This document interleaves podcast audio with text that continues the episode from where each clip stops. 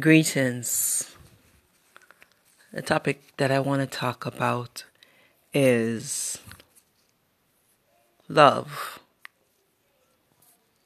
It ends up, it starts there and it ends up there. You begin here, here you end there. Everything is love. Everything returns to love.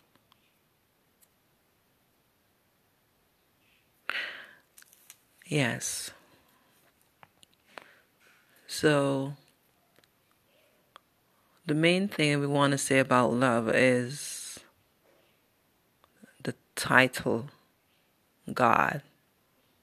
So many persons talk about God, know about God, know of God. But the true question is have you had a direct or personal experience with God? That is the question. That is the true question.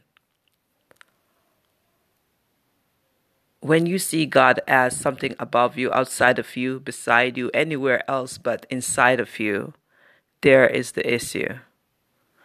Seeing God everywhere but, but everywhere outside of you instead of inside to get to know God, know thyself. Know thyself and the universe, and you shall know God. Know God. It is correct to say this. Let's re- let's rephrase this. To know thyself.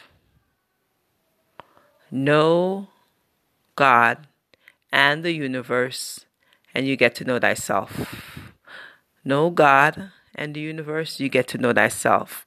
It returns to the first thing, which is to know thyself, thy true identity, the true self, and to trust thyself and allow that self to be open to love. The message is be open to love. Receive love and you have everything else. In another way, seek ye first the kingdom, and all things shall be added unto thee. Know thyself, love thyself, be thyself, feel love. It's not saying that now you're extra special than everyone else and you never face another challenge in your life. Yes, now you do get tested. Let's see if you have applied what you learn. That is called wisdom. It's all lessons. You're challenged, you're tested. Be an overcomer. Prevail. Be open to love. We thank you.